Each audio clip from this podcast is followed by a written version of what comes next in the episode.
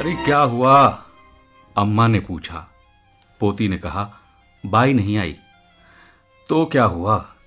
Kitchen ठंडा पड़ा है, मम्मी के आने का वक्त हो रहा है।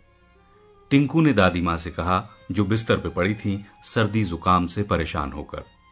टिंकू अभी अभी कॉलेज से आई थी, जो अपने फ्लैट से दस बजे निकली थी, कॉलेज की क्लासेस अटेंड करने के लिए।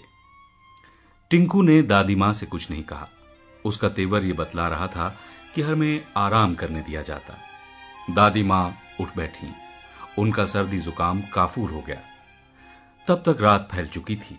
दादी माँ की नज़रें खिड़की से बाहर गईं और अगल बगल के गगनचुंबी अपार्टमेंटों में फैली पसरी रोशनियाँ उन्हें अच्छी लगी।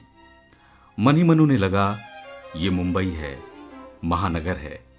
यहाँ की आबादी, यहाँ के घर, फ्लैट, कोठियाँ फैलती नहीं हैं। आकाश की ओर पसरती रहती हैं। आकाश से ही एक सीमित ऊंचाई तक बातें करती हैं। महानगर के कायदों का अंकुश नहीं रहता तो आसमान छूने की होड़ लग जाती। फिर दादी माँ को थोड़ी देर के लिए यहाँ से सैकड़ों किलोमीटर दूर नेपाल की तराई से सटे अपने गाँव, अपने घर का ख्याल आया। और मनी मन अपने हाथे के गागल, अमरूद, नारियल, आम, कदम और अशोक के पेड़ों से घिरे सुहावने कैंपस के बीच उनका मन चला गया। उन्हें वहाँ बड़े बेटे, बहू और जेठानी जो रुग्ण पड़ी है, को छोड़कर जल्दी जल्दी भागी भागी मुंबई अपने दूसरे बेटे को देखने आना पड़ा था।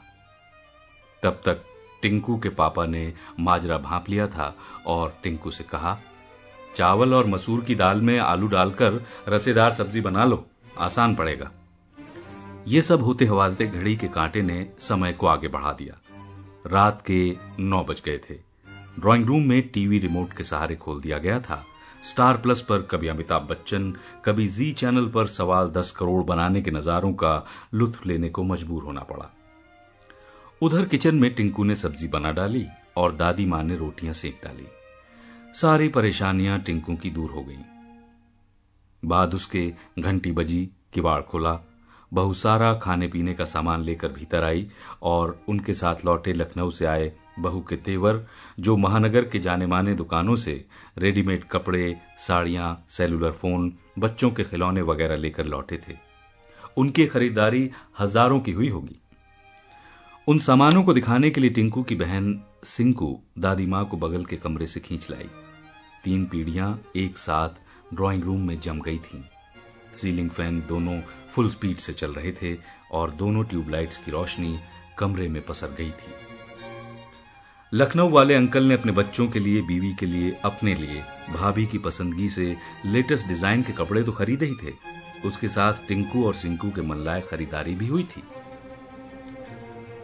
मैं एक बूढ़ा आदमी, आँखें पसार कर तटस्थ और निर्लिप्त भाव से इसमें सहभागी बनता रहा।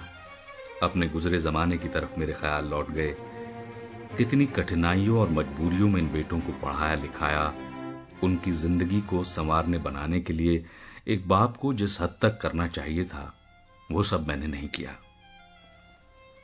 आज उनकी औकातों को देखकर आँख कर मन गदगद हो जाता है। ऐसा नसीब भगवान सबको दे। क्या चाहिए? महानगर में अपना फ्लैट, अपनी कार, घर में सुख सुविधाओं के सारे अटे पटे सामान, वॉशिंग मशीन, कंप्यूटर अपना अपना क्रेडिट कार्ड, सेलुलर फ़ोन वगैरह। वहाँ हज़ारों की खरीदारी तो कोई महत्व ही नहीं रखती है। बहू ने मैकडोनल्ड का बड़ा पाव मुझे खाने को दिया और मैंने लपक कर उसे ले लिया था। पहले से ही मैं भूख महसूस कर रहा था। इससे उस बड़े पाव के अंदर क्या सब भरा है बिना कोई सवाल किए, मैं उसे खाने लगा।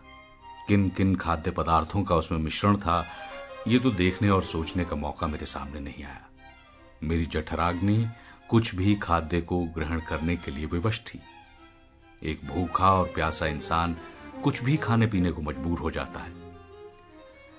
अभी अभी मेरे आँखों के सामने से समाचार गुजरा था कि एक हेलीकॉप्टर, जो दुर्घटनाग्रस्त हो गया था, उसमें फंसे कुछ जांबाज ज़िंदगी और मौत के बीच जूझ रहे थे और उन्हें प्यास बुझाने के लिए मजबूर होकर एक दूसरे का पेशाब तक पीना पड़ रहा था। उस बड़े पाव का आधा खा लेने के बाद एहसास हुआ कि ये कहीं नॉन वेज तो नहीं। उस वक्त तक मेरी भूख आधी मिट गई थी। मैंने जब बहू से पूछा, इस बड़ा पाव में नॉन वेज की मिलावट तो नहीं? तो पत्नी ने ठहाका लगाया, क्यों? नॉन वेज अगर हो तो क्या फ़र्क पड़ता है? कब इंसान की कंठी टूट भी जाती है? वैसी चूक होने पे हर्ष क्या है? अरे, बालू गोबर खाकर शुद्ध हो लेंगे प्राश्चित कट जाएगा। मेरे सवाल पर बहू ने जवाब दिया, मैं भला वैसा कर सकती हूँ कि आपको नॉनवेज परोस दूँ। और बात वहीं की वहीं रह गई।